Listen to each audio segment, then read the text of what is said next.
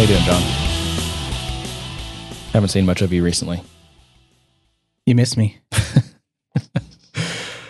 It, it's quiet here without you. What are you saying? I'm loud. No, it's just I'm the party animal of the group. yeah, yeah, exactly. You're the party animal. yeah.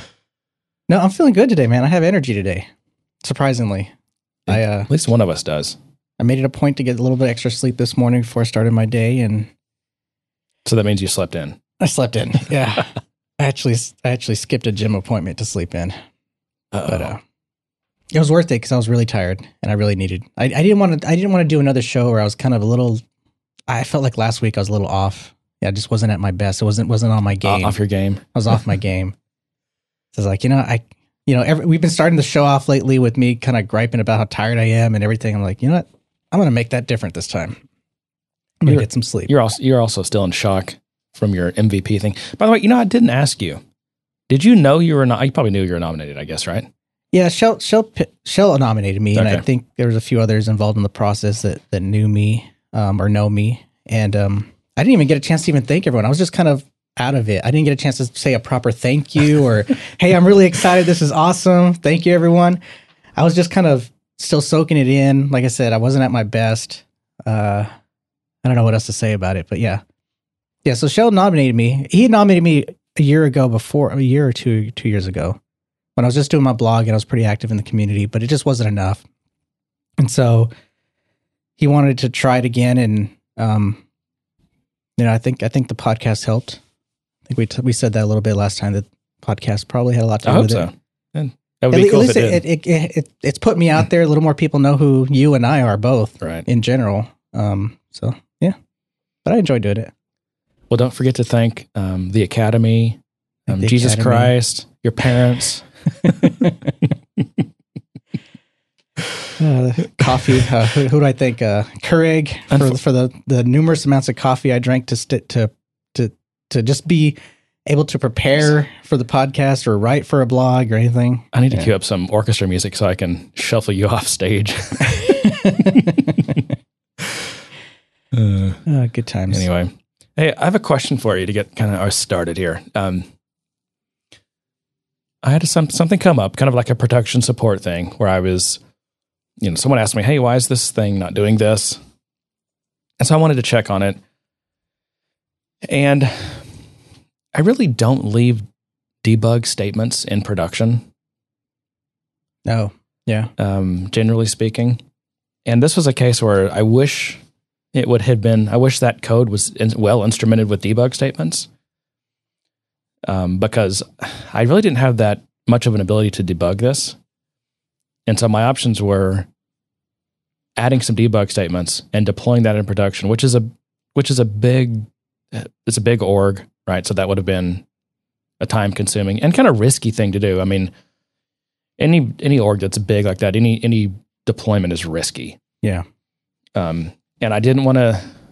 I would also have would have to like gone gone outside of our normal development and deployment and cycle. I guess I guess I could have considered considered it like a production hotfix, and you know all the things associated with that. So you know checking out master, you know creating a hotfix branch, committing you know creating my debug statements, committing that in, eventually merging that back into into main and to the dev branches, and then deploying that. You know, so it's like yeah, I don't, I'm not sure I want to do that. Yeah. But then I was thinking to myself, you know, maybe I should, you know, leave debug statements in production because you can with debug statements, you you know, if you do it if you do them right, you can meaning it, it- and it's They're actually there and you can troubleshoot. they're there, right? What and what, I guess what I meant was, you know, you can you can have different levels of severity levels of of debug statements. Right. Because one of the problems you'll run into is if, if you do everything at debug, then you end up with log files that are so big that, you know, Salesforce has a severe limitation on how much you can actually log. So Right. maybe one transaction you could you could actually not even get to your debug statement because the log hit its max before it gets there. Just starts truncating it. Yeah, exactly. Yeah. Just says, hey, you, your log hit two megabytes, you're you're done. Actually, I think it truncates the first part of it. Doesn't it keep the last last part no, of it's the opposite. It just stops. Hmm. It just stops logging. which is a rant for another day. But um, got me thinking. You know, maybe I should. Uh, you know, the thing is, you have to be able to predict how you're going to want to how you're going to need to debug something. A lot of cases. In know, terms of just when to use those, I, what what should I log? I mean, you're talking about building a log system, right? Just well, using the log. I mean, there's a log system there. I'm talking about how do you how do you instrument your production code mm-hmm. so that when you need logs, you can get them. That yeah. that that means you have to know what you want, what you might want to see in order to uh, in order to de- debug something that's in production or to find out what's happening with something in production. So you've gone from trying to remove all your debug statements to now thinking about strategically where to place them. Yeah. Um, so, I mean, what are the, I mean, the, the advantages, I, I, guess, are pretty obvious. You know, you can hopefully get some insight into what's happening in production when things aren't going the way you expect them to. Right. You know, the downsides are your production code, which we already have the problem in Sales in Salesforce development, for or is it Force.com development, or is it Salesforce One development? What are we what are we calling it today? Or is it the Development Cloud development? Let's go what Salesforce One. Salesforce One development. Okay, we already have the problem in Salesforce One development where um, where you you only have one kind of global namespace for all of your classes, so you try not to create more classes than you absolutely have to, which means your classes tend to be tend to be longer than they would right. in most other languages, right? Now you're making those classes even longer if you're if you've got debug statements all throughout your code. That's one problem. Another problem is, regardless, it has nothing to do with the the language here. It's just you're just mixing you're mixing a different concern in with your produ- with your business logic. It's like you've got you know maybe nice looking code, it ex, you know well expressed business logic, and now you have all these debug statements everywhere, which make the co- makes the code hard to read, hard to follow, just makes it ugly and it creates a lot of noise. It's like code that's over commented. It's like it's so much noise, it's hard to read the code. Yeah. It's a balance. It's an art. And just like commenting is an art. I mean, well, naming things is an art. Knowing how to, you know, break up your code is an art. And it's a, it's a little bit of having a crystal ball too, because again, like I said, you have to know what might you want to see. What, uh, how do you instrument this code? What are you, what are you logging? What should you log? Uh, yeah, uh, yeah. It's it's kind of deciding. Well, what information do you think is going to be valuable if I had to troubleshoot this? Exactly, and so that's hard in and of itself, right? Yeah. I mean, the system does provide you with quite a bit of information when you get a an exception thrown, and you, you have you have you know which method you started in, what method it, it exited, so you have some context. And if your methods are small enough, you at least have a more granular view into where that error occurred because of that. But if you're dealing with monolithic methods, then then you tend to lean towards more debug statements because of that. Yeah. And in this case, there were not even any exceptions thrown. It was just, you know, the the application wasn't behaving in a way that we thought it should. That's what unit tests are for. Um, true. That's that's actually very true. Um, in this case, though, we I guess we could have set up an additional test, but in this case, we're just trying to figure out what is what in production. I mean, is it working the way it's supposed to? That was one of the things yeah. that we were just trying to verify. Like maybe this is what it's supposed to do. Yeah, I mean, debugging is difficult, and I I use those debugs quite and, a bit before I deploy. Once it goes into production, I've removed a good portion of them. I'll maybe leave a few in some critical areas that, you know, show what kind of value, a very piece critical piece of value I need to to know about. I'll I'll stick that in the debug sometimes, but for the most part, I'll be debug heavy, you know, log wise when I'm developing something and trying to figure out and make sure everything's working the way it's supposed to, especially with complex logic. Then I'll start to pull them out just because I don't want them in there. Before it was a script limit um, issue. That's why I pulled. So, one of my questions: Do debug statements count against? Limits? They shouldn't. No, because every it'll count against your CPU time if if for some reason that's taken a certain amount of time, but it's yeah. no longer an issue with script statements. So I guess that's another downside is it's going to, you know, we have this platform that limits, not not scales. So you, any adding debug statements is going to add to limits. Now, if you, unless you have a what they, what is it called when you have when you set up Salesforce to actually log your debug statements. What's that called? That's just creating a you know when you go in and well whether you, so let's say you open the developer console Mhm. that creates a A debug log. It's just uh, yeah It's it's, like a logging session or something. Yeah. If there's not if there's not a logging, I'm just going to call it that because I don't know what. It, if there's not a logging session active, then those debug statements probably have very minimal impact on CPU time because they become no ops. Nothing's getting logged ever. In that ideally case. right. Yeah, yeah. Um, then also, you know, tuning your debug statements. So knowing when to use, you know, error versus warn versus debug versus info, right? Right. Yeah, because then then you can use the, the tooling to say you know what I want to to see in my log Right. versus everything just being debug. Because right, because if you well in debugger, probably that's probably the most common one, right? Because you're you're just dumping all kinds of information all the time in order to help someone debug, right? So let's say you do create a log because you want to you know you want to see if there's anything that's bad that's happening. You might just create you might set your log level to warn, right? I only want to see warn and worse.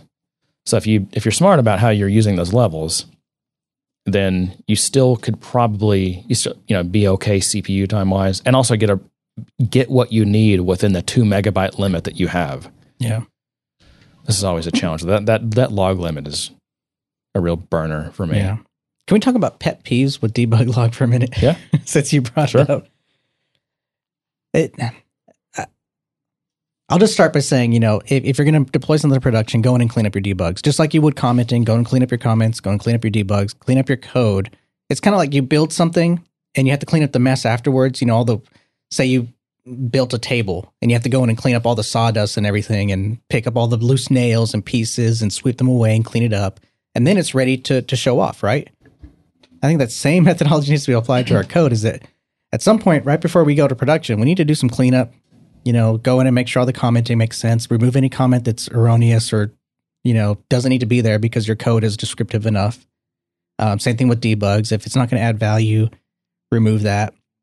But in terms of pet peeves, what I really hate is when people kind of put all these like tons of dashes and things because they're they're trying to create a I know what they're doing. They're saying they're trying to be able to find their entry in the log really quickly because the log gets so big and so long. They they'll put in like dash dash dash my debug log dash dash dash and then another debug statement of the actual value they want to do, and they'll do that to try and find it. Sure. But to me, I'm just I know what method it's in. My methods are small enough. I know I can just search for that method and then see where my debug is. Well, only if you're logging system code at a at a fine level will it will it log every method entry and exit. True. But at that point, I'm I'm heavy in debug and I want that level. I'm not. Yeah. If it's if there's an error in production, what I try to do is I'm not troubleshooting in production unless I have to. Uh, usually, you want it, something replicatable, so I'll usually try to replicate it in the sandbox environment with a unit test. If you have the data that's needed for that, that's the other. Well, I mean, ideally, with test-driven development, what you really want to do is, you know, set up a test that fails. Well, no one does test driven development on Salesforce. You basically can't. You can do You- not test driven, not test-driven, but I not mean, test first. a part of the process of test-driven is that after your code's in production, if you come across a bug, you should be able to replicate that bug in your code base in, sam- in your sandbox environment, meaning you can write a test that illustrates that failure. You fix Right. your code, run your test, and it should work. Yeah. And that's still considered test-driven development. I disagree. What would you consider that? Debugging no, I mean, driven and- development? And I'm not a TDD guy, but I will tell you what the TDD people would tell you. TDD is a design technique. It's what that's what you you that's what you use to help you design your production code. The very first thing you do is write a test. The test, you know, and you compile the test. The test fails to compile because it doesn't production code. So you write just enough production code so the test compiles. Then you run the test and the test fails because the production code doesn't do what it's supposed to. So you get a, you get the red bar, right? Mhm. Then you go do the simplest implementation of your production code that gets the test to pass. You check the test pass, you get a green bar, and then you refactor your production code to to you know extract methods or whatever you need to do to you know to have nice code. Right. And then you you keep running your test, but you're let you're always letting your t- you write a test first, and then you let that test dic you know kind of dictate, I guess, how you're designing your production code. yeah, and I, It's a I, design. I agree with that, but I still think yeah. that, that that methodology, that pattern carries over even into debugging existing applications. You you have your test methods. You ha- you've now identified a bug, a scenario that you didn't think about previously. right. So you code for that scenario. You should get a failure because you're reproducing the behavior, and then you should be able to go into your code, fix it, rerun your test, and see that it passes. True. Yeah, and that's a good That's a good technique, and that is uh, something I think that's reasonable to do on the Yeah. Salesforce One platform. Yeah. But knowing knowing that you're going to do that should should hopefully it, it, it's it's an art. It's an art of balancing. Do you when you first design your code build ten thousand unit test methods to test every scenario, or do you test for the ma- major functionality as bugs come up? You start adding to the unit tests.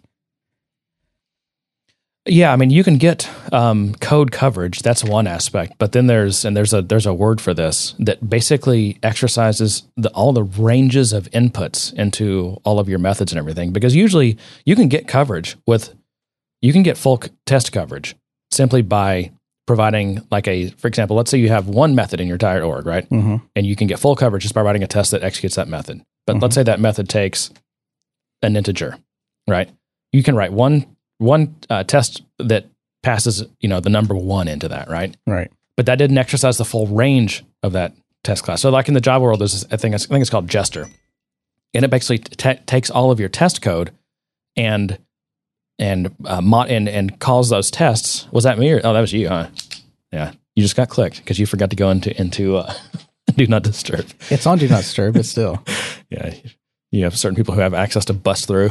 we'll, we'll talk about the clicks here in a bit. But no, the, yeah, the Jester thing is cool because it, it looks at all your your test code and it it modifies it and and when it uh, when it's calling your production code, it it changes the values. It exercises like a, the, a fuller range, all these different passes all kinds of different things into it to see what happens to make sure your code still behaves the way it's supposed to. That's a, and that's a completely separate dimension to kind of Yeah. thinking about test coverage. Well, we turned debugging into unit testing, didn't we? Yeah, we did. um, so I uh, saw something interesting, which is that, and I'm not sure where I saw it. Oh, I think this was, I think, um, what's his name? Aneel, Aneel Bhusri, uh, which is one of the Workday, the CEO or president or something. But they had, a, there was, he was at a uh, conference and, and made the, I guess, admission or announcement that simply updating your LinkedIn profile if your if your employer uses Workday, simply Mhm. updating your LinkedIn profile triggers your record in your employer's Workday that you may be uh, you, you may be leaving the company soon. Why would it make that assumption? Is it is it certain changes or no, any ju- change? just an update to your if you g- just update your profile that increases. They, there's a they have a score they track you on that's like a how likely you are to. Um, they call it re- like a retention, right? Mhm. You're going to have you know lower retention rating if you do th- things like updating your LinkedIn profile. That's interesting because what LinkedIn is one of the third top social networks out there, isn't it? You have Facebook, Twitter, and LinkedIn. Yeah, but- collectively. But, usually when people update their LinkedIn profile, it's because they're looking for a job.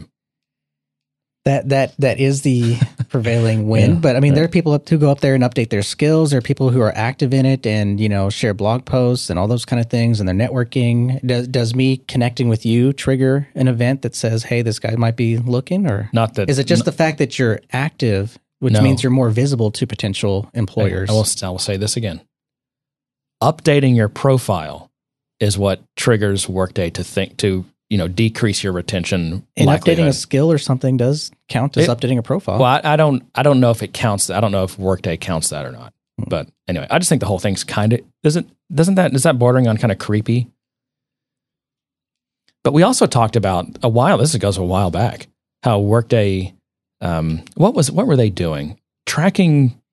I don't know if it was like your social media or something. But but they basically your employer is just using all this. Um, no, it was using like big data and analytics and stuff Mhm. to get insight into whether you know whether it's likely that people are you know going to quit or whether they're abusing their their sick time or whatever all this It- weird stuff It's all information that's out there publicly, I mean, published by you, the individual. I, I don't see any wrong in them using information that's freely available. I- it's not yeah i'm not saying this is like illegal or anything i just think that the fact that you know your employer's running is data mining you yeah, it's is it's, kind of weird it's creepy, but we all kind of know and learn from lessons from other people that you know if if in your career you do kind of have to be careful what you put out there in the public, and Yeah. how you act. And Yeah. I mean, it's just Yep. i mean even even like private information that your employer has on you that they track on you whether you know your when you come into work what days you take off i mean all these different things they're just they're using all uh, that is all going into like into a analytics of you yeah. which is just weird Well, I don't like it from the standpoint that it it further removes management from people, which has been steadily growing over the years. With you're, you're just a number, you're an employee, you're you're measured by how many hours you clocked in, or, or things like that. It, it's in lieu of actual quality human management. Yeah. And so that's I don't like it from that standpoint. But I mean, the fact that they're able to data mine the information and and maybe make some, you know, maybe raise some flags or something, I, I think is valuable. I don't think there's anything wrong with it. Um, it is a little creepy, Yeah. But it's it's information that's out there publicly. Yeah, but well, I- well, you keep saying that, but it's also the private information they're track they're keeping on you. It's probably a combination of all kinds of things: private data they have on you, plus public data that you're putting out there, or whatever. Yeah, but you've knowingly given them access to that private data. It's not like they're hacking your Twitter account and because it's completely private or your private Facebook page and they're hacking Well, it's it. really their data. It's private data they're generating about you. Well, yeah. It's I mean, it's their data, but. So, uh, still, I'm working on this communities project, which communities is always interesting. Um, this in this project, it's completely custom. So we're not using, you know, with communities, you can either do the what's it called, sites.com, or is that what it is? I always Yeah. confuse, confuse that with sites. What, whatever the Salesforce powered like CMS system is, which I've never used. I mean, I've looked at it, but it's that might be it never dot- seems like the right thing to do. It might be the dot com, the sites dot com. Is it site? Yeah, I think. Salesforce branding. Uh, So you can so you can do either the sites.com or you can do kind of like the standard Salesforce tabbed, you know, the Salesforce Mhm. tabs, right? You can expose that and you can do a custom HTML header and footer with that. Right. Or you can do just completely custom Visualforce, and that's what we're doing in this case. Um, which is actually the so much better. It's like the for me, it's like the best way to go, unless you have a really simple community. Um, and I've done the tabs in the past and tried to really customize that, and it just it got to be such a mess. Those like the tabs and some aspects of like the what's that the global the global black header that you get in community when you enable communities Th- those things are all rendered like literally in separate windows and iframes and stuff and just having control of stuff becomes a mess and was end up end up having to like uh, inject javascript into the html header in order to control other parts of the page because Mm. you're using you're kind of in salesforce tab land here and so you can't you can't put your there's no place to hook in your javascript into that or Right. or whatever. So going totally custom Visualforce pages is really nice. It's just solves a lot of problems. But Yeah, because you're looking for an entirely branded solution. it's not even the branding as much as it's um oh yeah, I guess just full control over Yeah. the over the the markup, the styling, everything. Yeah. Um, I mean, if you just want, if you just wanted to stand up a basic community and, and get it up and running in a couple of days, then community tabs is, is probably your way to go. But if you want like to control the experience and and all that kind of stuff, you're definitely looking at custom. one of the one of the biggest problems that I ran into when I was doing the tabs with custom header and footer is Mhm. so I was using in the in the custom header I was bringing in some things from a static resource. Right. It might be maybe it was CSS and JavaScript images, probably probably all of those things. And putting that loading that in via the header was my way to get it on every page of the community, right? Even even pages that the the main content of the page were things I didn't have access to. Maybe it was like a some you know standard Salesforce tab or something. Um, and the problem you have with that, you can do that, but because it's just an HTML, the header is just an HTML file. It's not a Visualforce page. Mhm. You can't use the the Visualforce syntax to, to reference a static resource. So the problem is you can't uh, when when you do use that Visualforce syntax for a a static resource, it automatically creates like a cache busting URL. And every time that static resource changes, it I kind of it, that will gener- that will result in a new URL that you're that you use that points to the, the that latest copy of the static resource. So it's not referring to an older version because as soon as you do a static resource, right, that gets pushed out to CDNs and stuff. Right. Yeah, I know what you're Right. saying. And so I'd ha- I'd have a build step that anytime anything changed, I regenerated that HTML and I created my own cache busting URL. so anytime anything that, res- that, that built into the static resource changed, right, Mhm. it had to man it, through this build process would update that HTML header. So it can be done, but it's a it's a total pain.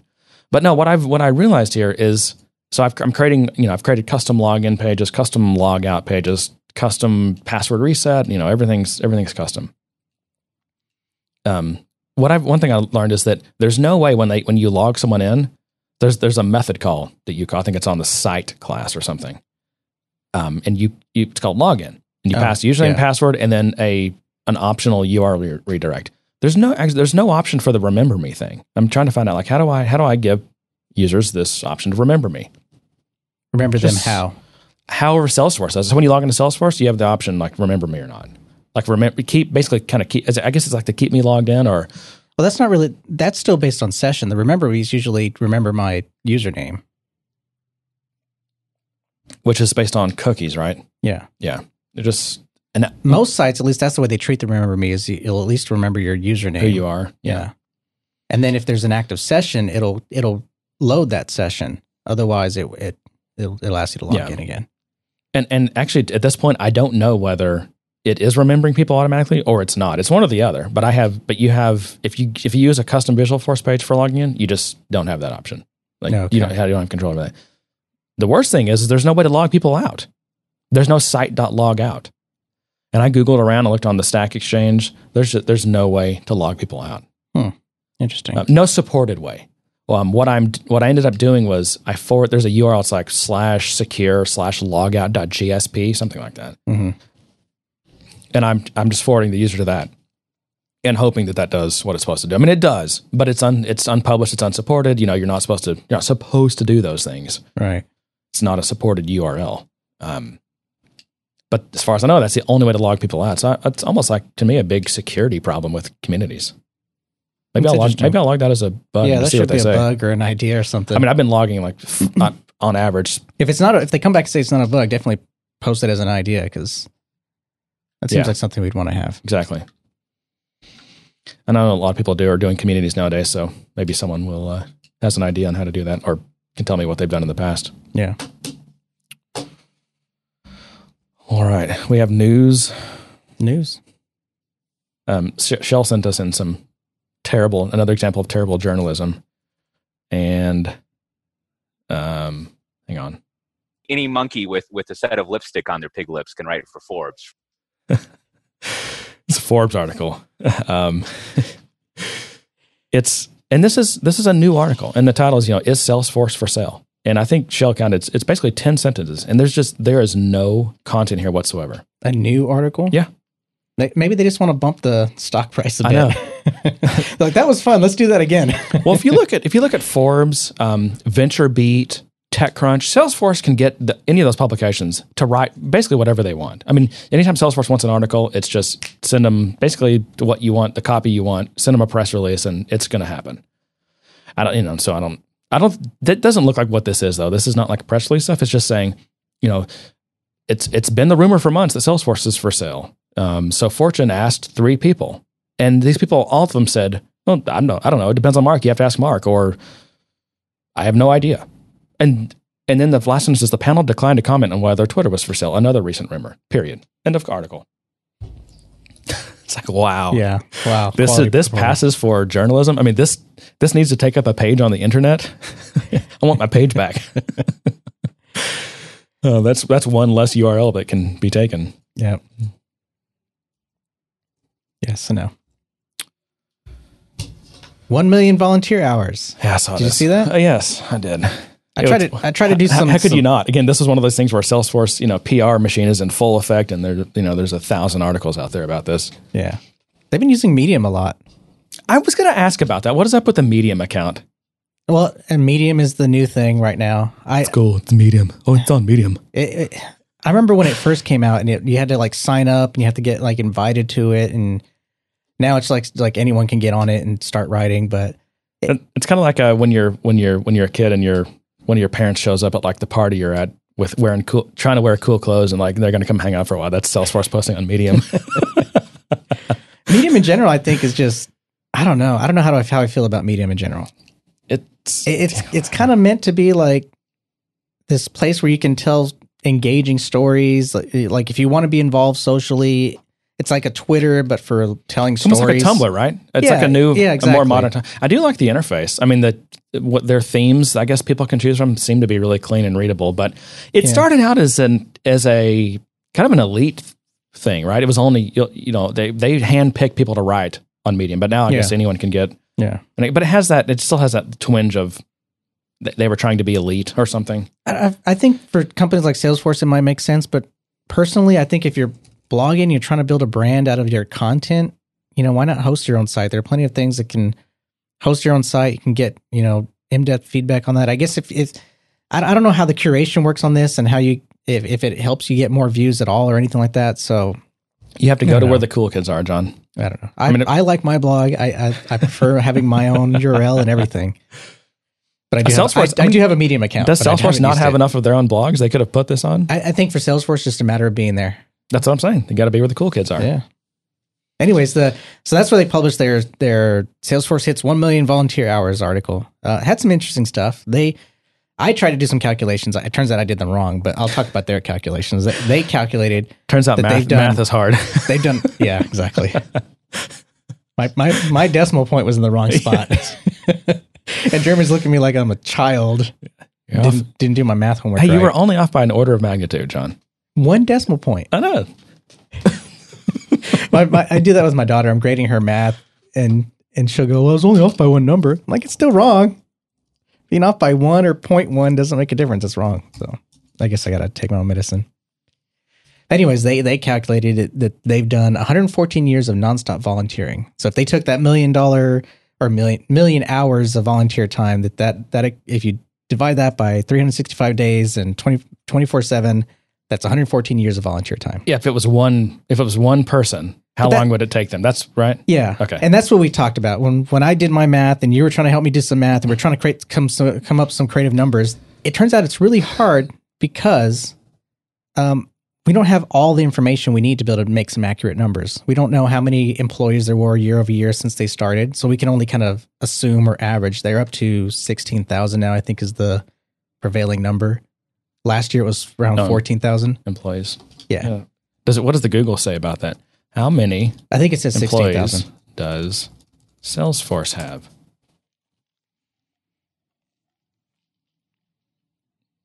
Should be There's, 16. there's no good answer.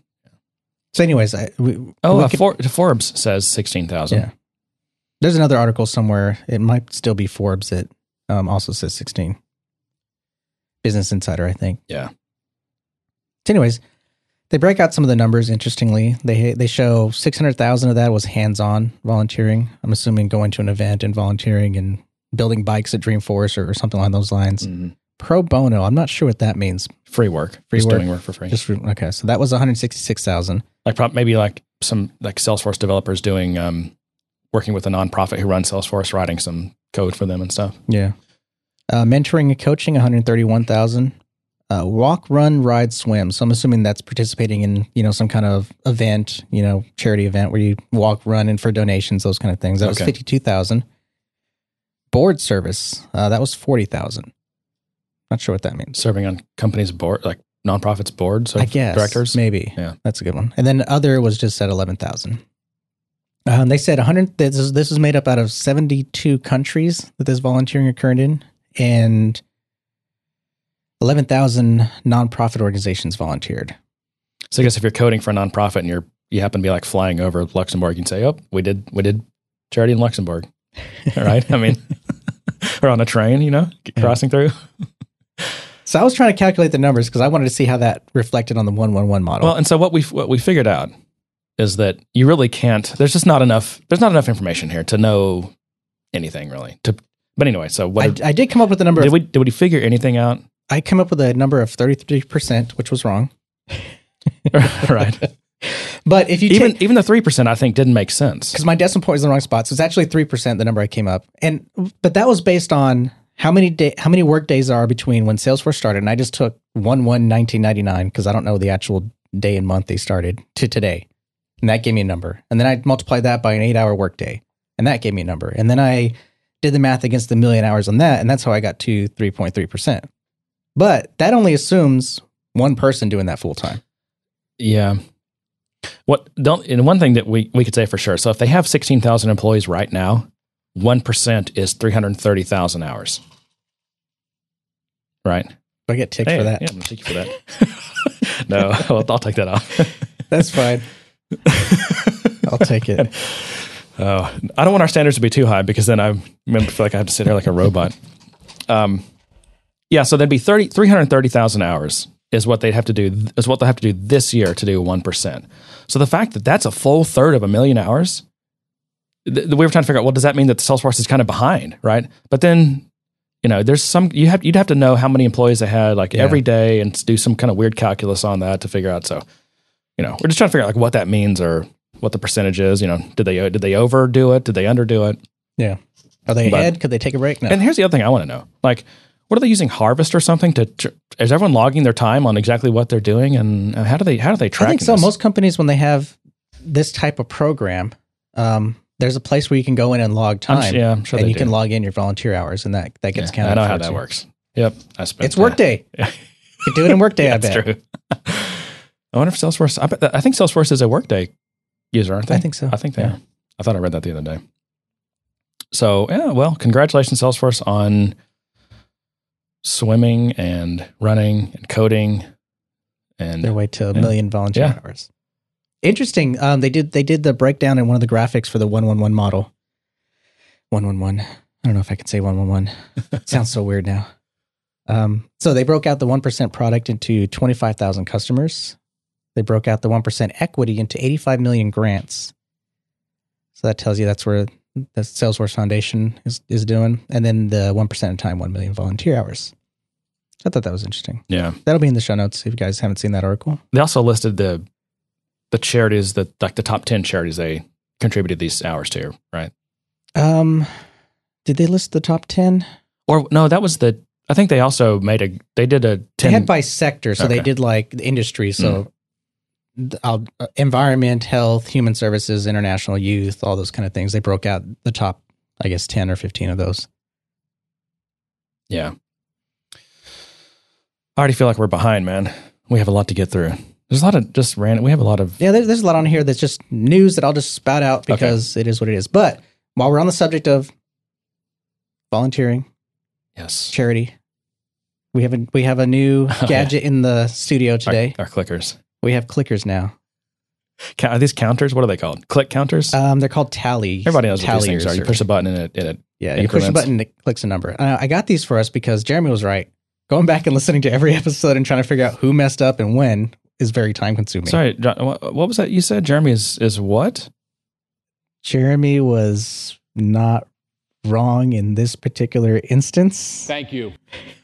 I'm trying not to give you a clip of me saying you are Hmm. right. You know what? I've already got it. So I already said it. Um, so what I came up with is okay. Well, rather than have a piece of paper here or try to do it on our, com- our computer, it would be really cool just to click one of those clickers. Well, that's because I've been saying we've just got to do it as we go. There's Yeah. no way you can go back. That's that. Plus, I just think that takes the that's getting giving someone that much work takes the fun out of it. It's supposed to be fun and Yeah. you know kind of a, just a way for us to. And plus, now that I have this real time data, these real time clickers, what I'll do is in the show notes, I'll will at the very end of the show notes, I'll just tally what we had for that episode. So you'll be able to see, you know, what our ticks were for that episode, and I'll be keeping track of that. And maybe we'll get swear jar to, to trend. Hashtag swear jar. Yeah, the good day sir swear jar. there you go. Let's go global with the swear jar. All right, John. All we right. need to do uh, we need to do some lightning rounds here on these. Lightning rounds. Office 365 for Mac is released. I'm very excited. I'm happy with the new interf- interface. Do you, so are you a user of that or Um, so Office 365 This is is both an round, by the way. online version. One, lightning. that's our lightning round? I'm taking you for interrupting me. I know. Dang it. Uh, so yeah, it's it's released for the Mac now. So the 365 is two things. It's the online tools, kind of like Google Docs, and it's also the desktop versions. I'm subscribed to the service, meaning you're not buying it every year, but you're subscribed to it, and you get all the right. updates. I need to I, I need to get on that because I I might as well just It's actually pretty great because I get five licenses, so five computers that I can use it on, which means my Windows oh, so I'll VM, just use yours then. my Windows VM has a legal copy, my Mac has a legal copy, and then you know my wife can use my copy. Okay, and then I can use your other copy. Well, because we're we're married. Uh, so go go get your, your latest Oh. update. Oops. The other thing I like about it is the install is a, is a little bit well. There's a I won't go into it. We, lightning round. Oh, that's go right. into. Yeah, I'm gonna have to start Uh, uh, buzzing you. Seven nanometer chips. Did you hear about that? I'm gonna. I need a timer now, a stopwatch, so I can buzz I you. IBM san- Okay, seven nanometer chips are a thing now. Okay, what is so previously the the smallest chip was is is 14 nanometers, and that's what Intel produces. And IBM has found a way to make a chip that's seven nanometers. And what's interesting is that's going to keep the Moore's law active. It's going to keep it going. really? Yeah. I, I don't believe in Moore's law anymore. Well, it's it's still being proven today. No, it's not. How is it not? Because we Moore's law stopped happening like five years ago. That's why we had to go to multi-core. Uh, we found a way to do it. Lulu Dallas. We cheated, but we, multi-core. we cheated, but we got it. We, we got there. But anyways, what's interesting Did you about get my this? joke? No, Lulu Dallas multi-core. Oh, come on. Oh, wow. Are you serious? Um, Fifth Element. Oh, Leeloo I'm not Dallas, a big Element multi-pass. person. I don't. I don't. Man. I, I've, I've seen that. I've seen And parts of that movie. You fancy yourself a movie nerd? Come on. I don't fancy That's myself a, movie nerd. That's a cult classic. I've, I've seen that movie maybe parts of it once or twice. I've never sat through the whole thing. It's, That's it's your problem. annoying. I don't like Oh that ah, movie. gosh. Okay. I'm just going to pretend you didn't say that. Anyways, it's interesting that years ago we were so focused on speed. Now we're focused on efficiency. So really, this is all. This isn't about making the fastest chip. This is about making the most power, Power efficient. efficient. Right. So Which Moore did not address. no, So, but it does. It does mean that we're going to have smaller, smaller chips that can produce more energy, more energy efficient, which means our phones should continue to advance. right. Uh, next on the lightning round, three, jQuery 3.0 Alpha. That's pretty interesting. There are actually two versions of jQuery. There's the jQuery 3 Alpha and there's a G, jQuery Compat. Compact. It's not compact, not like smaller. It's Okay. Compat, which I'm Oh. I'm thinking is an abbreviation of compatible. Because this is actually an interesting approach. And I'm not sure if previous versions had this same concept, but basically jQuery 3.0 is compatible for IE 9 and up and jQuery Compat will give you IE8 compatibility. So if if you're dead stuck on supporting IE8, you'll you'll want to use jQuery Compat. Anything else, you'll want to use jQuery 3.4, No. Okay. which I think is better than trying to make sure that IE8 or even for God forbid six, five and six and seven are are compatible. So so yeah, that's out there. I'll, you guys can go in and read all the different changes. Probably the most controversial change about it is the way they're handling show and hides. Uh, they changed that. It actually, it's pretty interesting the, what they wrote up about it because it's complex. Next topic. it's a lightning round, man. TideKit shut down Oh, unceremoniously, That- like in the most horrible, worst way. And I don't want to be time boxing this because I want to rant. You have 55 seconds. I get an email from TideKit. I've been watching them follow them. I even registered and paid for my place in line, and they shut it down. They deleted Twitter accounts. They deleted their website. There's like Tweeter? Twitter. That's what uh, Rick Perry calls it. Follow me on the tweeters. They got rid of it, and they they had this lame explanation in the email about how competitors took their IP or they couldn't iterate fast enough. They just kind of blamed everyone else but themselves. Well, so TideKit is a was a mo- uh, mobile framework, like an HTML5 So it was a mobile a framework. So hybrid. if you're familiar with Titanium, um, it was a fork of the original Titanium that did support desktop development, but it was basically a JavaScript environment that would run on multiple platforms. um, that was an open source. Um, I forgot it was. I think it was called uh, Titanium SDK or something. I don't. I forgot what they changed it to. Then they shortened it to TideKit, and then they decided to to wrap that into a startup. I'm not stopping. they decided to wrap that into a startup. they wrapped it up into a startup. okay. Hey, I can escalate this.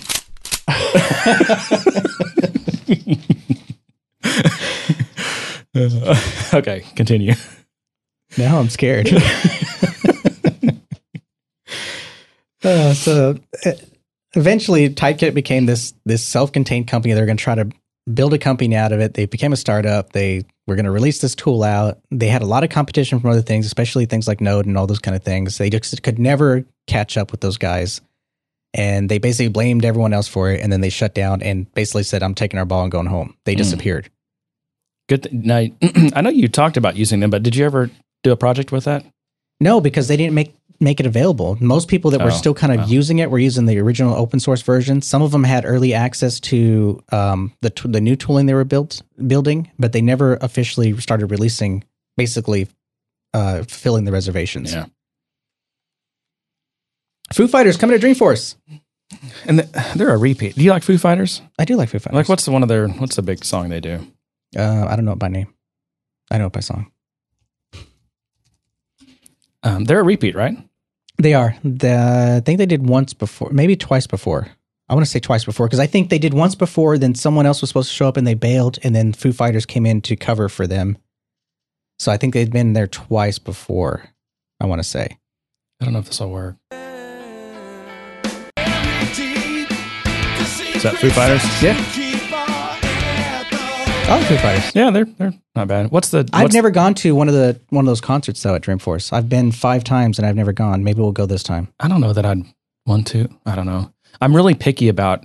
Then this is one thing. But we could be one of the members in the crowd just holding our phones and not watching the concert. That's what everyone will be doing, John. and we can go in our business. I'm gonna be the only one We can go to a doing that. business. We can go to a Foo Fighters concert in a business suit exactly with my and my not be out of place. exactly. Make sure you wear your cufflinks, John. your, your oh fancy yeah, I shirt. can wear my cufflinks. oh, that is awesome. That's an awesome idea. Uh, You're gonna make everyone else look uh, dressed down. Um, so speaking of Dreamforce, I came across this article on Lifehacker. It has nothing to do with technology. It all it is is a a brief article with a nice little chart that illustrates what you're going to pay um, for your bags across nine airlines. So It's gotten bad on some of them. it it has. So if you're going to Dreamforce, you might want to factor in your baggage costs. I know we're going to have to have some stuff shipped beforehand, hmm but um, yeah. So I'll put that in the show notes. It was just an article on Lifehacker. How much it costs to check bags on nine major U.S. airlines. Might be good to know. Uh, no limit. There are no limits. Is that what people tune in for? By the way, travel tips to, the Good Day Sir podcast. See, I, I'm a professional, and I correlated that with Dreamforce and providing useful information for those of us that will be traveling. we're we're very well rounded here. That's right. All right, so what's this? No- oh, I saw this. So Heroku Connect, Yeah. which I've never used. Now with free Salesforce API calls. That's actually a big deal, I think. I think so too. I mean, if you're using this, you you, would hate to think that it's chewing up your API calls just because you've integrated your Salesforce product with your Salesforce product. Right, exactly. so, I mean, I mean, there's not much more news than that. Just to say, I mean, the, it'll start taking effect. Actually, when does that take an effect? I saw that here and I had it memorized, and now I don't remember. Can you set this up? Um, can you do, can you set up like a trial or like a sandbox Heroku Connect? Is that pretty easy or is that expensive? I mean, I'd lo- love to try this out. I've just I've never. Yeah, you you can get like developer accounts and things like that, and you should be able to set up an, a connect and, and use that.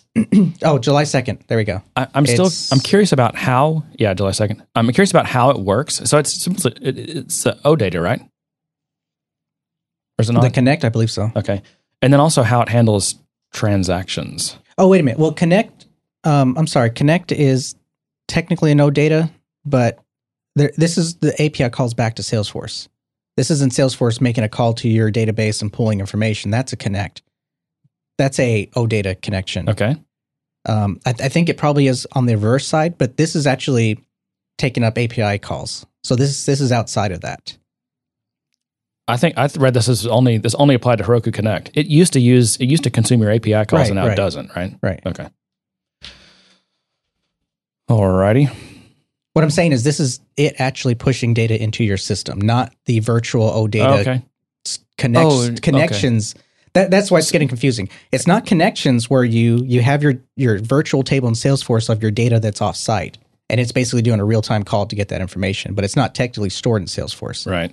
Is that This and doesn't Heroku Connect not use that? I guess it doesn't, does it? It can, but this in particular Can. is Can this is a connector for Salesforce that lets you say, okay, I want to push this piece of information to an account in Salesforce that can consume API calls. right because I guess it's using the SOAP API probably to push Right. those in. Yeah. And now that's not going to be a concern. Okay. which is nice. And Yeah. it, it makes Heroku that much more valuable as an integration platform for Salesforce versus AWS or something else. Because now that's a factor. If you're replicating, if you want to somewhat real time, and this is still my question about how this is actually real time, and does it use like two phase commit? What's it doing to for transactionality across these systems? Um, in terms this to me, this is just a push of data. It's like a data loader. Yeah, but what if it what if the push fails? Like, does it roll back your transaction so that it doesn't it hadn't happened on either systems, or do they just Oh, you're talking about just technical capabilities of the connector itself. yeah, yeah, which how, I, I don't know. I'm just wondering how could this possibly work the way that you would need it to work? Maybe it does. Maybe they really figured all that out. It's just an endpoint to me. of push this data and it makes it or it doesn't. It's just that now it's not going to count against your API usage. The hell makes it or it doesn't. That's kind of scary. You still get your Yeah, errors. this you it's No. it's kind of what you have in Salesforce. It's a little different. you're making me go in depth in a lightning round, and I'm trying to be conscious of our time. Oh, we're- oh, we're still doing lightning. Well, we're definitely over then. So let's let's move along. Uh, it's your idea of the week this my week. idea. Of the, okay, so this is this is actually a little bit of a discussion. I have to find it. Where's my idea? Um, Cutting into your time, man. I know. I don't even. I don't know where my idea is. Maybe I didn't copy it. Let me go back to previous. Here it is. Don't you have it in the notes? Oh, is it in the notes? Yeah. I just found it anyway. Okay, this is so. This comes uh, from Andrew Fawcett. He's um he works for what's the accounting, or I guess they're ERP now. Um, Financial Force. Yes, Financial Force. I believe he's also the author of the Apex. What is it? Enterprise Apex Patterns book. I think that's Yeah. him. and a Salesforce MVP.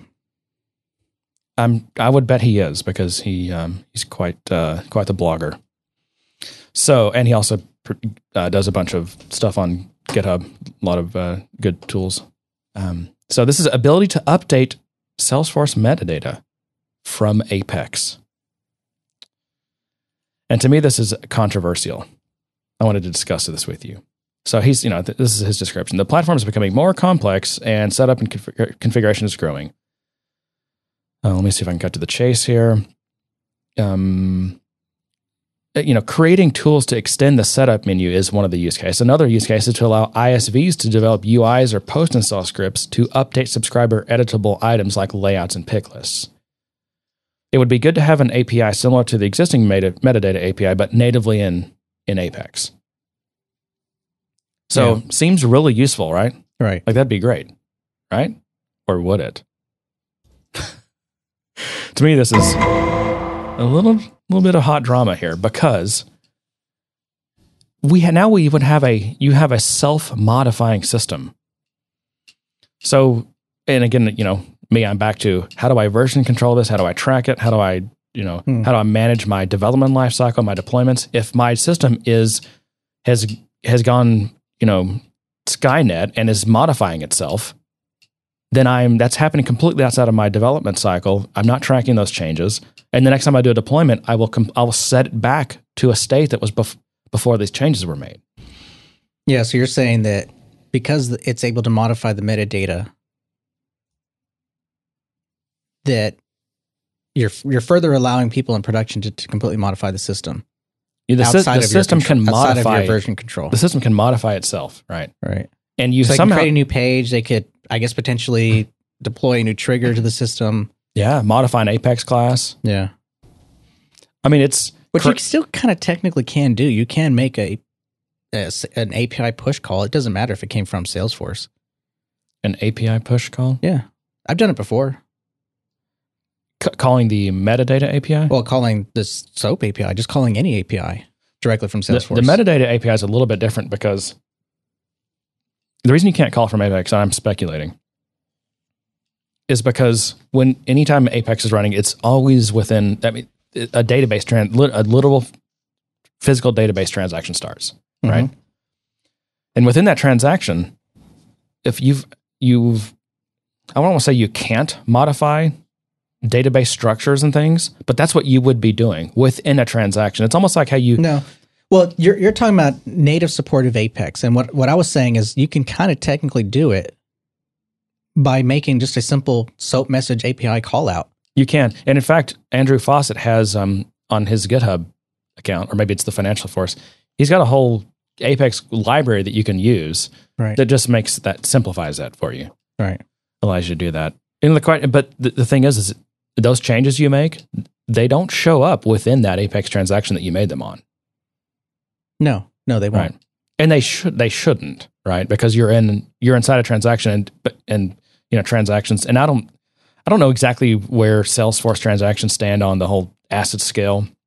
Mhm. you know if if um if changes are visible or you know read consistent all those sorts of things but they're but i think they are read consistent so you probably you probably would not see changes made out from outside your transaction Right. it, when you start a new transaction you'll you'd see those But that's actually, the, I think, one of the challenges. It, it reminds me of the, you know, Salesforce has a real problem with if you modify setup objects and non setup objects in the same transaction. Yeah, when when you're doing testing. Oh, even production. In production code, cannot you cannot Oh, within yeah, one right. transaction, you know, you can't create a user and save an account at the same time in the same transaction. Right. And I think the reason is because when the transaction starts, Salesforce has all this data about the security context. And if you do any, if you modify any non or any setup object, it would change that security context, and that's just probably too complex. Like they, when you start a transaction, they, the security context is set. You can't do anything within that to, to change that. Right. And if you do, then you can't change any non-setup data because it would you could have just hosed up your your, your security context. I mean, it's a so I understand why they have that limitation. It's it's it's a huge pain.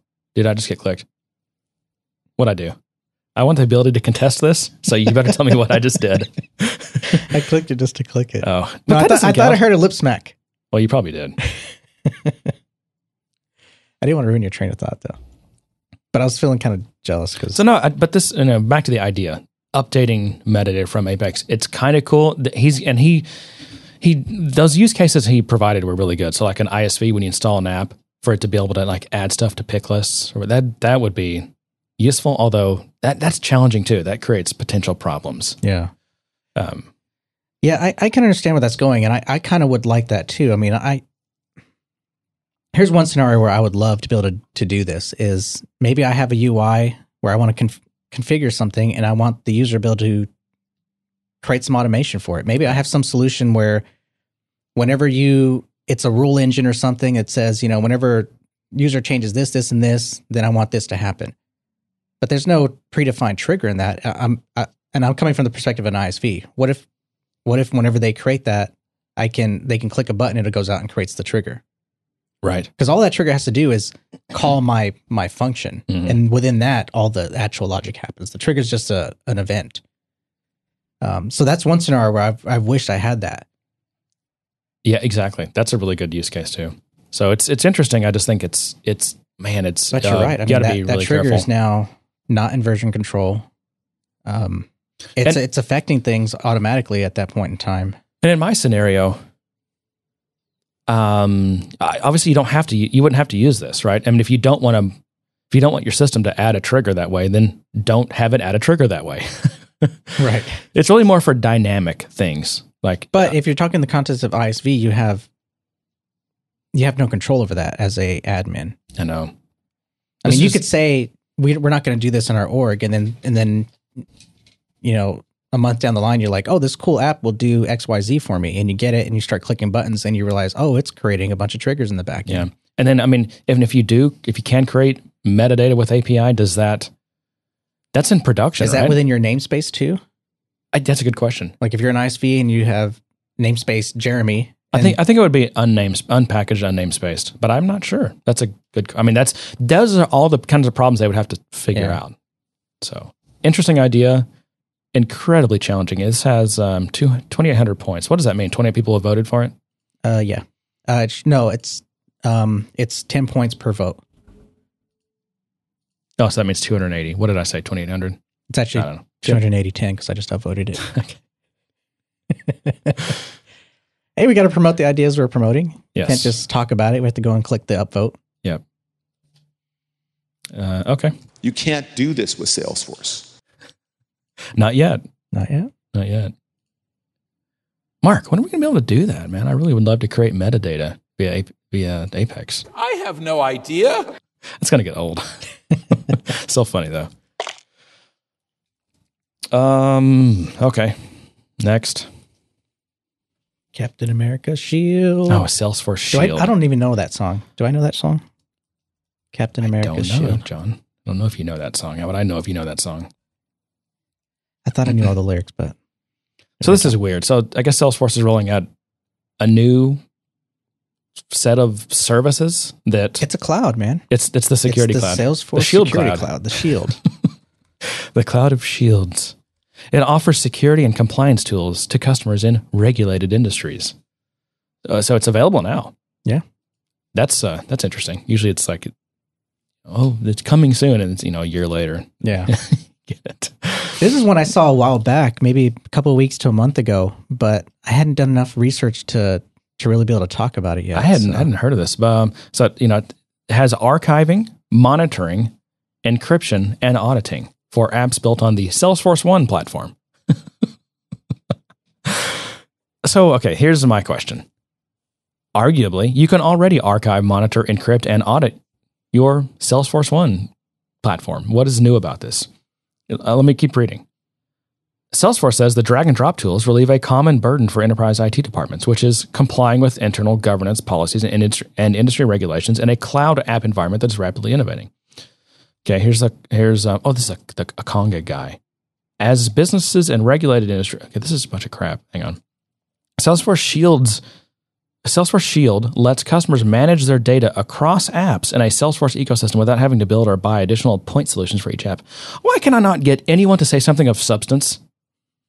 What is the deal with this? What, kind of substance this? are you looking for? What is this, and how is this? Everything they've just said is already it's in a set Salesforce. Of tools. I, it. I, I haven't. I haven't read enough to know, but I.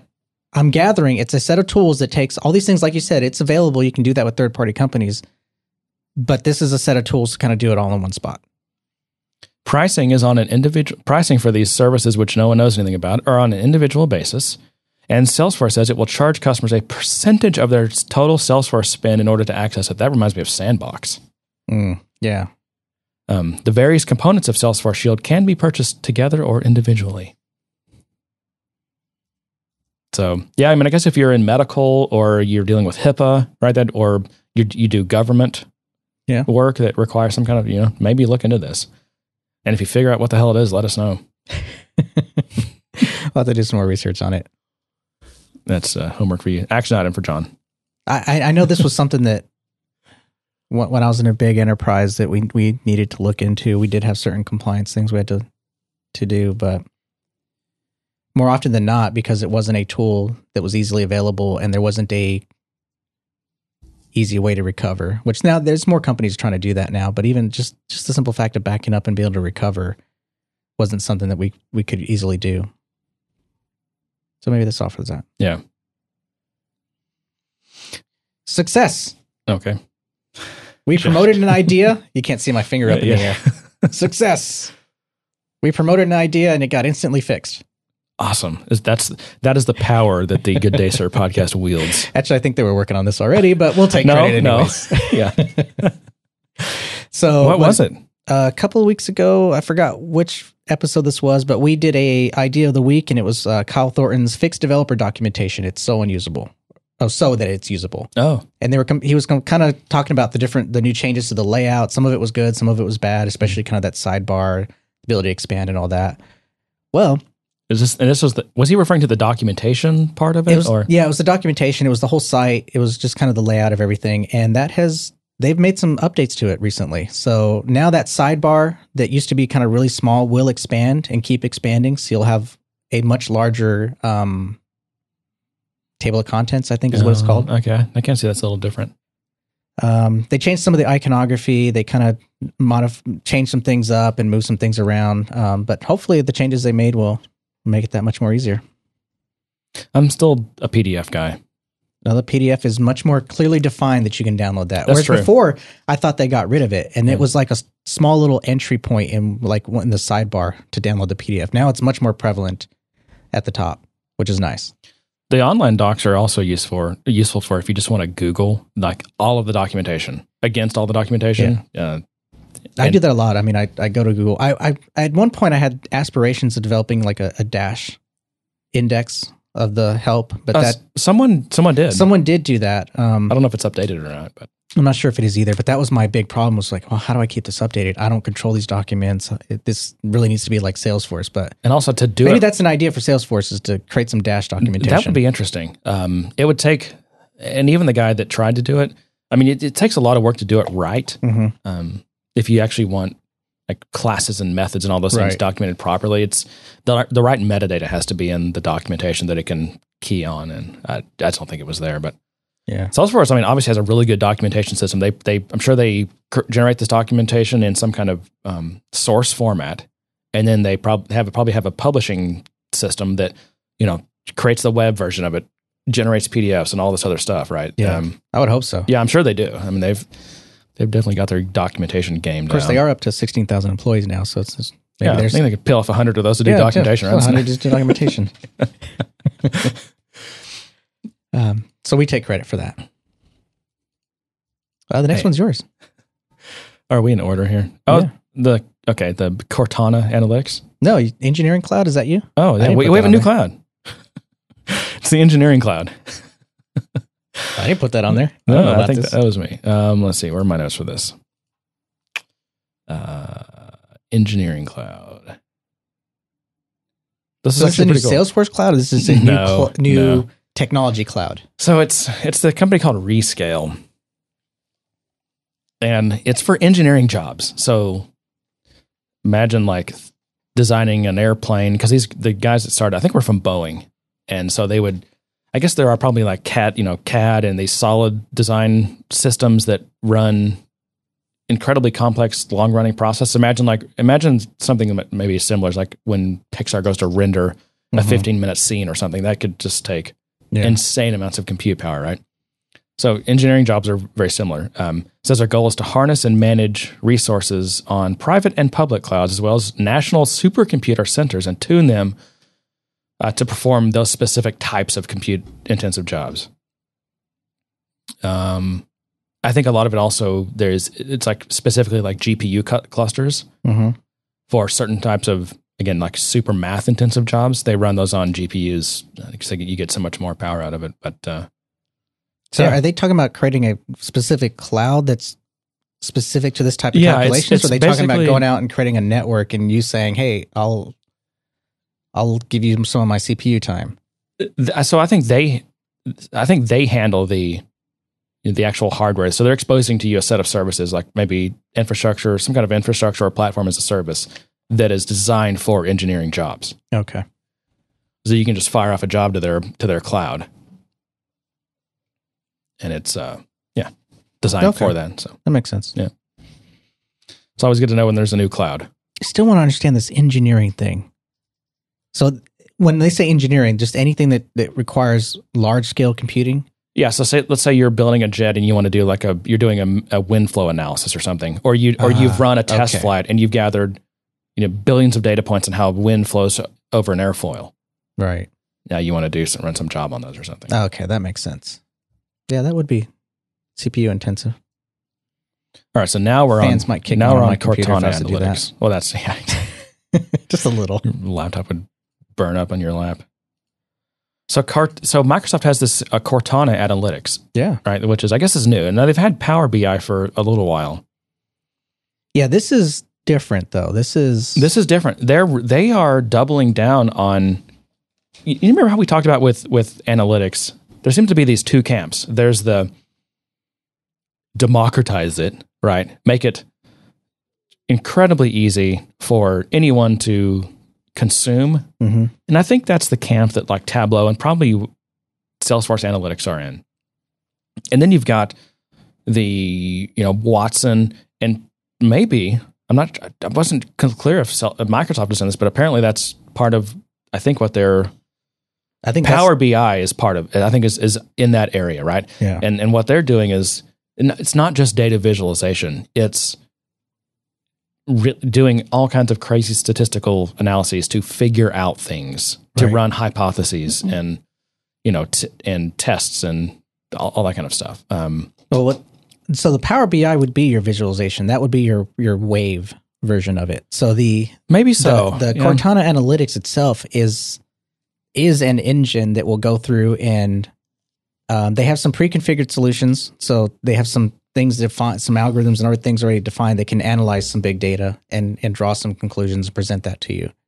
Um, and then you'll have the ability to kind of create your own kind of calculations, metrics, how whatever you call that. Um, some of the interesting ones that that that I saw was the machine learning ones, and that was like face, vision, speech, text analytics. I mean, that's some big deal stuff. It is, and that, that's why I'm kind of confused about this because part of it is is all this crazy science. The other part of this is, and I thought that's why they called it Cortana Analytics was to make it super easy to use. And I, and I think um, it's got a voice interface, so you can just say, "Hey, should I? Which customers do I need to go see this week?" And it just it's it will just instantly data mine all this stuff and figure out which customers might be at highest risk of not renewing or Yeah. or that have the best probability of closing based on all kinds of crazy amounts of data, right? But the fact that you can just ask it, literally just voice ask, um, is that not is that not why they called it Cortana? Because it's that just human interface. I know it? the the digital assistant is one of the things on it.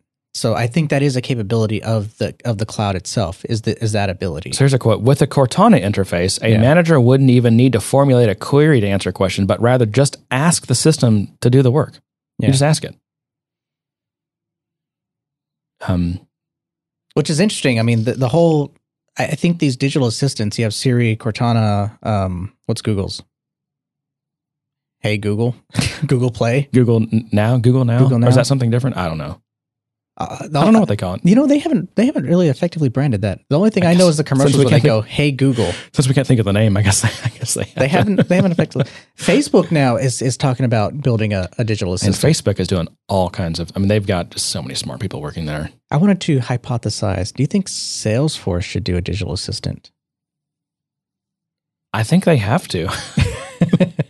I mean, that's the next thing, right? You have we have we have they have Chatter. So is the next evolution a digital assistant for Salesforce? it seems to be becoming table stakes, especially if if if Microsoft's analytics is going to be doing that. I mean, Yeah. that's hard though. That is hard. Um, here's there's this is in a, in a health system, but they're using these technologies to devise superior treatment plans based on both an individual patient's history as well as data from many large scale medical studies relevant to the patient's condition. So, a doctor could just say, you know, we have this, we have a couple of options here. Do we treat this surgically or with some kind of chemotherapy or something? And the and it just runs this data based on the patient situation and all kinds of data, right? Historical data from studies and just comes back with an answer. You should. And here's the maybe it will even tell you like the confidence intervals and where it lies. That's that's pretty interesting. It's saving lives. We're on our way to creating Baymax. beta. No, Why? Baymax. What? Baymax. What's that? Big Hero Six? I don't know what that is. Oh my god. You Is have it- kids. They haven't they haven't they haven't watched Big Hero Six. I don't even know what that is. I guess not. It's a Disney animated film with the the big balloon looking robot. Well, you hadn't even seen Fifth Element, so I, I don't want to hear your. I don't want to hear you sh- m- movie shame me. Well, in the movie, Baymax was a, is a health ass- digital assistant. Basically, he's a robot that does nothing but healthcare. But I don't know. I won't go into the movie, but still, Yeah, for those who know what Baymax is, you'll understand my comment. I thought you were saying Betamax. no Baymax. Okay, gotcha. Actually, that's funny because I thought that's what they were saying too. So yeah, and, uh, there's some other interesting quotes. Uh, Microsoft. There's, I think this is talking more about Power BI in general, but Mhm. you know they're even talking about these like GoodData and Tableau and Salesforce Wave all claim to make it super easy to take huge stores of data and visualize them, but none of them have Power BI's ease of use. Says they say you can be running in five minutes, and where IBM and Salesforce target analysts, Power BI target, targets normal business users. They say it's years ahead of IBM Watson and Salesforce Wave.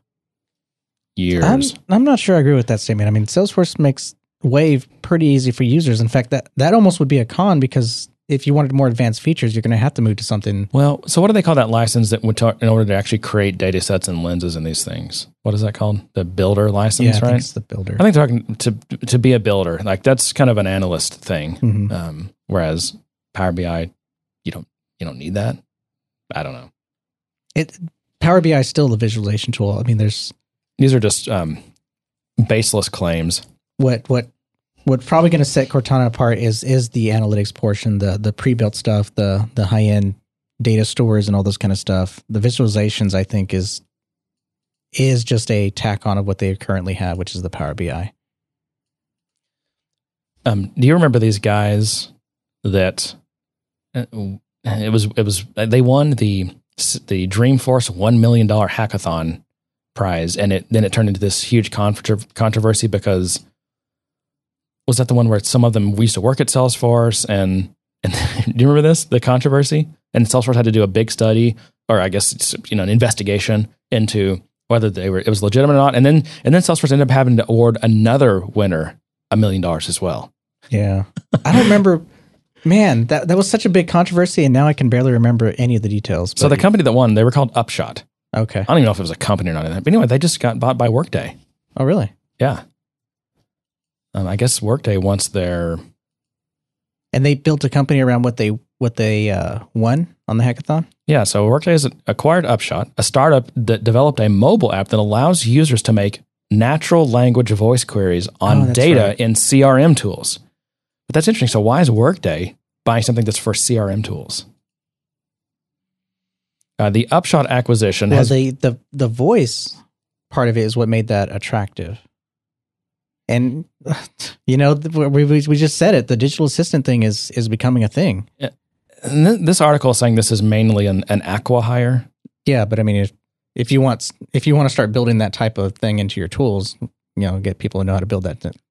Yeah, so it can it can come in handy for Workday's applications, including the ability to predict retention risk based on what people say about their skills, roles, and job titles. Mm. Um, I can see how that that skill set would transfer. before this acquisition, Upshot had no customers and had never generated revenue. Uh, that's surprising. Uh, Maybe they didn't market well because who who wouldn't want to be able to just start up your phone, say, you know, hey Siri, what, what's going on in my Salesforce? This is You why I always caution people: be, Oh. be careful with demos. Be careful Did- when you see a demo, did you right? did you just see what happened? no. What'd you do? Oh, is it is it listening to you? Hey Siri. Hold on.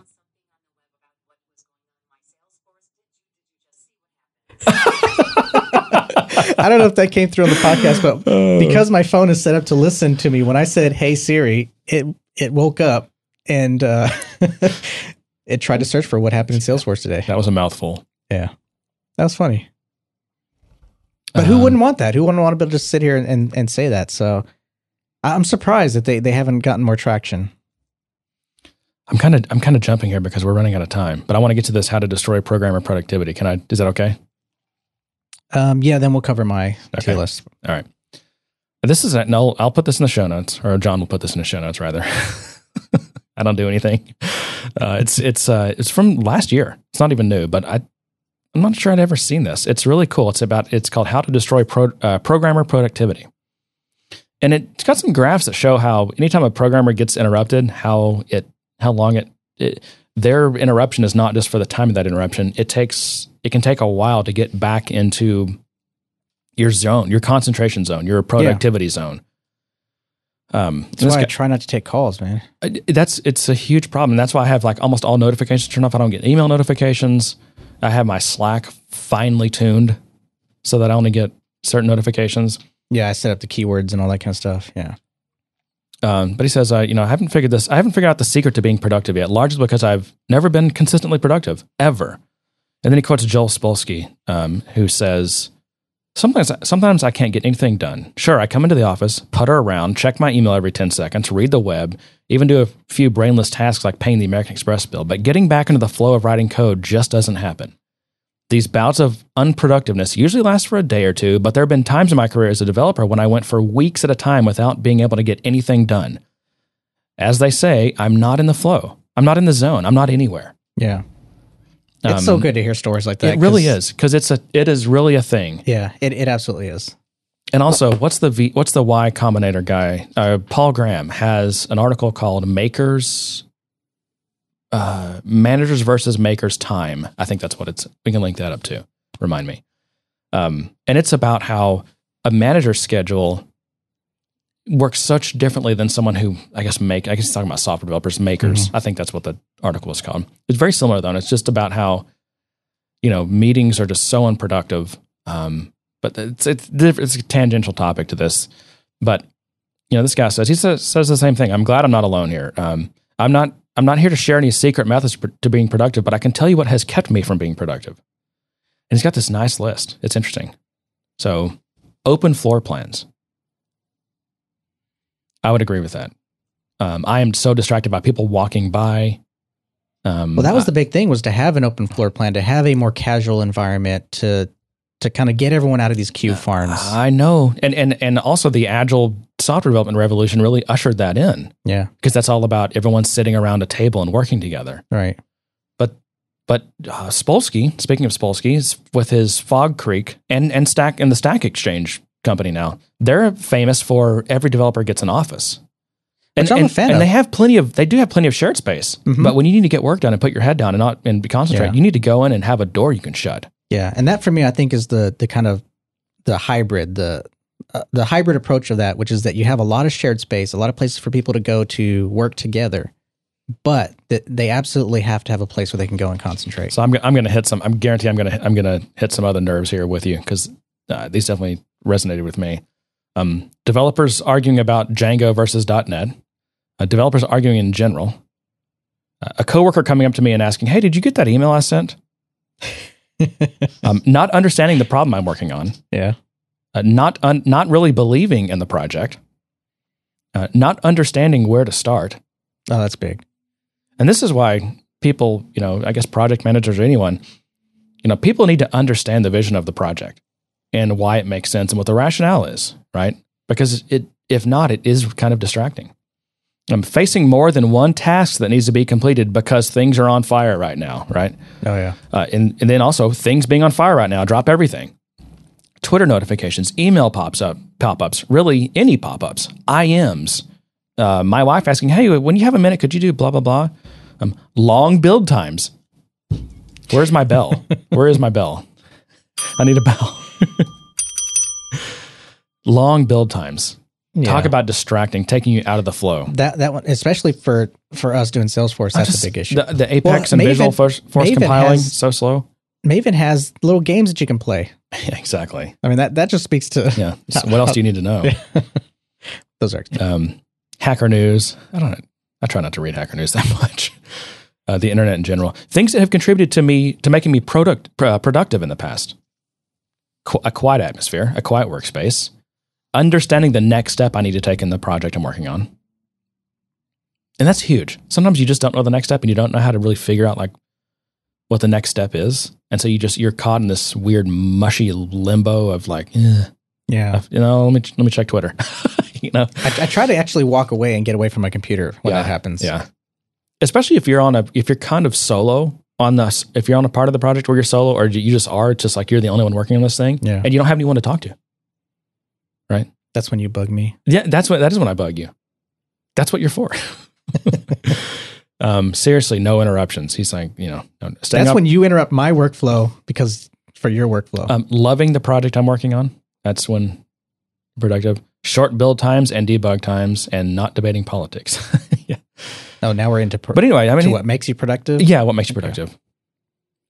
But uh, yeah, I will put this in the show notes. This is it's really cool to understand this types of things because people don't realize um, how much they might be doing things that are interrupting people's flow. And you really Mhm. should think you should really should stop and think before you send an email.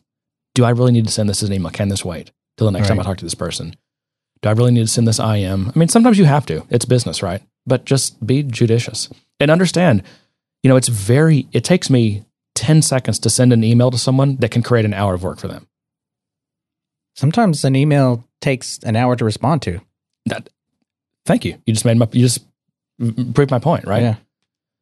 I mean, a simple question turns into well, but it could have taken them 10 seconds to send you that email. And maybe they don't realize that they just created an hour of work for you. Yeah. And if they realize that, especially if they're paying you for that hour of work, maybe they wouldn't have sent that email. Right. It's yeah. just, I mean, that's we- that's the hard part about it. Is I mean, yeah, you sent me an email. It took me an hour to do. I, I, I well, what do you want me to do? yeah, exactly. And it's just, you know, just be mindful of these things. It's, all right. All right. So last thing, and I, I bring this up because I've been getting a lot of questions from clients, and I thought, well, maybe it's something we should talk about, and that's the Salesforce deprecating TLS 1.0 support, and that's going to happen in January 2016, I think. So there's still time Why do I feel like this already happened a long time because they ago? they deprecated SSL 3.0, oh, okay. and so we've kind of already gone through this. Right. This one's a little bit different because I think when they deprecated SSL 3.0, we were further far along enough that most things were on TLS 1. Right. Um, now we're kind of closer. I mean, because there's there's only what it's TLS one and TLS one point two now is the current. So Okay. we're kind of on a shorter runway here between versions in, in software technology. Um, for me, the impact and the one I'll talk about is the .NET impact. So I have a lot of integrations that I've written in .NET, and my customers have them, and they're all emailing me going, "Hey, is this something I need to worry about?" So I have to go in and go look at the code and see what version I targeted. Now, what I've been able to collect is that as long as you're on version 4.5 targeting uh, the .NET Framework 4.5, one of the default parameters of TLS to use is uh, 2.1.2.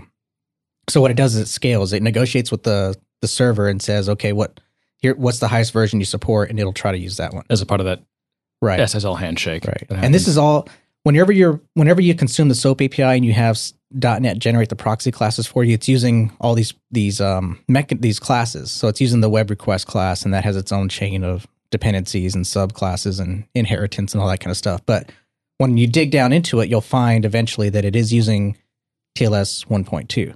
okay. Now, uh, the complexity comes in what if you're targeting .NET 4? Um, you should be okay as long as your server that's running that has uh, Framework 4.5 installed. And that's because when 4.5 came out, it was completely backwards compatible with 4, and they basically just overwrote those system files. So those files where where the web proxy classes and all that kind of stuff gets handled got overwritten. So you're using 4.5, which means it should handle the 1.2. So as long as you're using targeting 4.5 or your server at least has 4.5 and up, you should you should be fine. Interesting. Now, Java, I have no clue. So Salesforce is going to drop support for TLS. That means they will not accept a TLS 1.0 connection, Request, right. At some Yeah. point, um, which means that if you you know have an integration with Harvest or any other number of things, your own integrations, like Right. these all the all these systems could be potentially Mhm. um, TLS 1.0 like only, right? well, yeah, because a lot of them with you know 1.2 wasn't out yet, so a lot of these older technologies were their highest was 1.1 that they supported. Yeah, I just looked. I 1.0. mean, 1.0 is not that old. It was it was defined Yeah. less than ten years ago. So, Right. and after you know how these uh, standards work, I mean, you once once they're approved, it takes years for them to actually get implemented into into systems yeah. and for systems to ship with them. So it's it's probably been in production for I don't know seven or eight years. Not not that long. Yeah. I mean, I know in the terms of the internet, that's a lifetime. 4.0 or 4.5 is what two years old now, maybe. I think I, I I bet you I still have .NET 1.1 integrations running. I think I do. You might. Not for long, well, apparently. no, not if they're 1.1 because I think that might still have been necessary. No, that might have been 2.0 or Yeah. what, what 1.0. Man, these version numbers. that was well. That was what 2005, 2006. Yeah. .NET 1.1. So well, they haven't called you yet, so they probably just said, "Ah, it's broken. yeah, Trash it. Start over." Anyways, just some helpful tips. I'll have some links to the show notes if you're curious about digging into that um, authentication protocol and how it determines the default. But at least for .NET, cool. cool. And to that, I say, "Good day, sir." You lose. You get nothing. Good day, sir. Any monkey with, with a set of lipstick on their pig lips can write for Forbes. So much for the journalistic integrity. He has no idea how bad it is out there. He has no idea. He has no idea. I have no idea.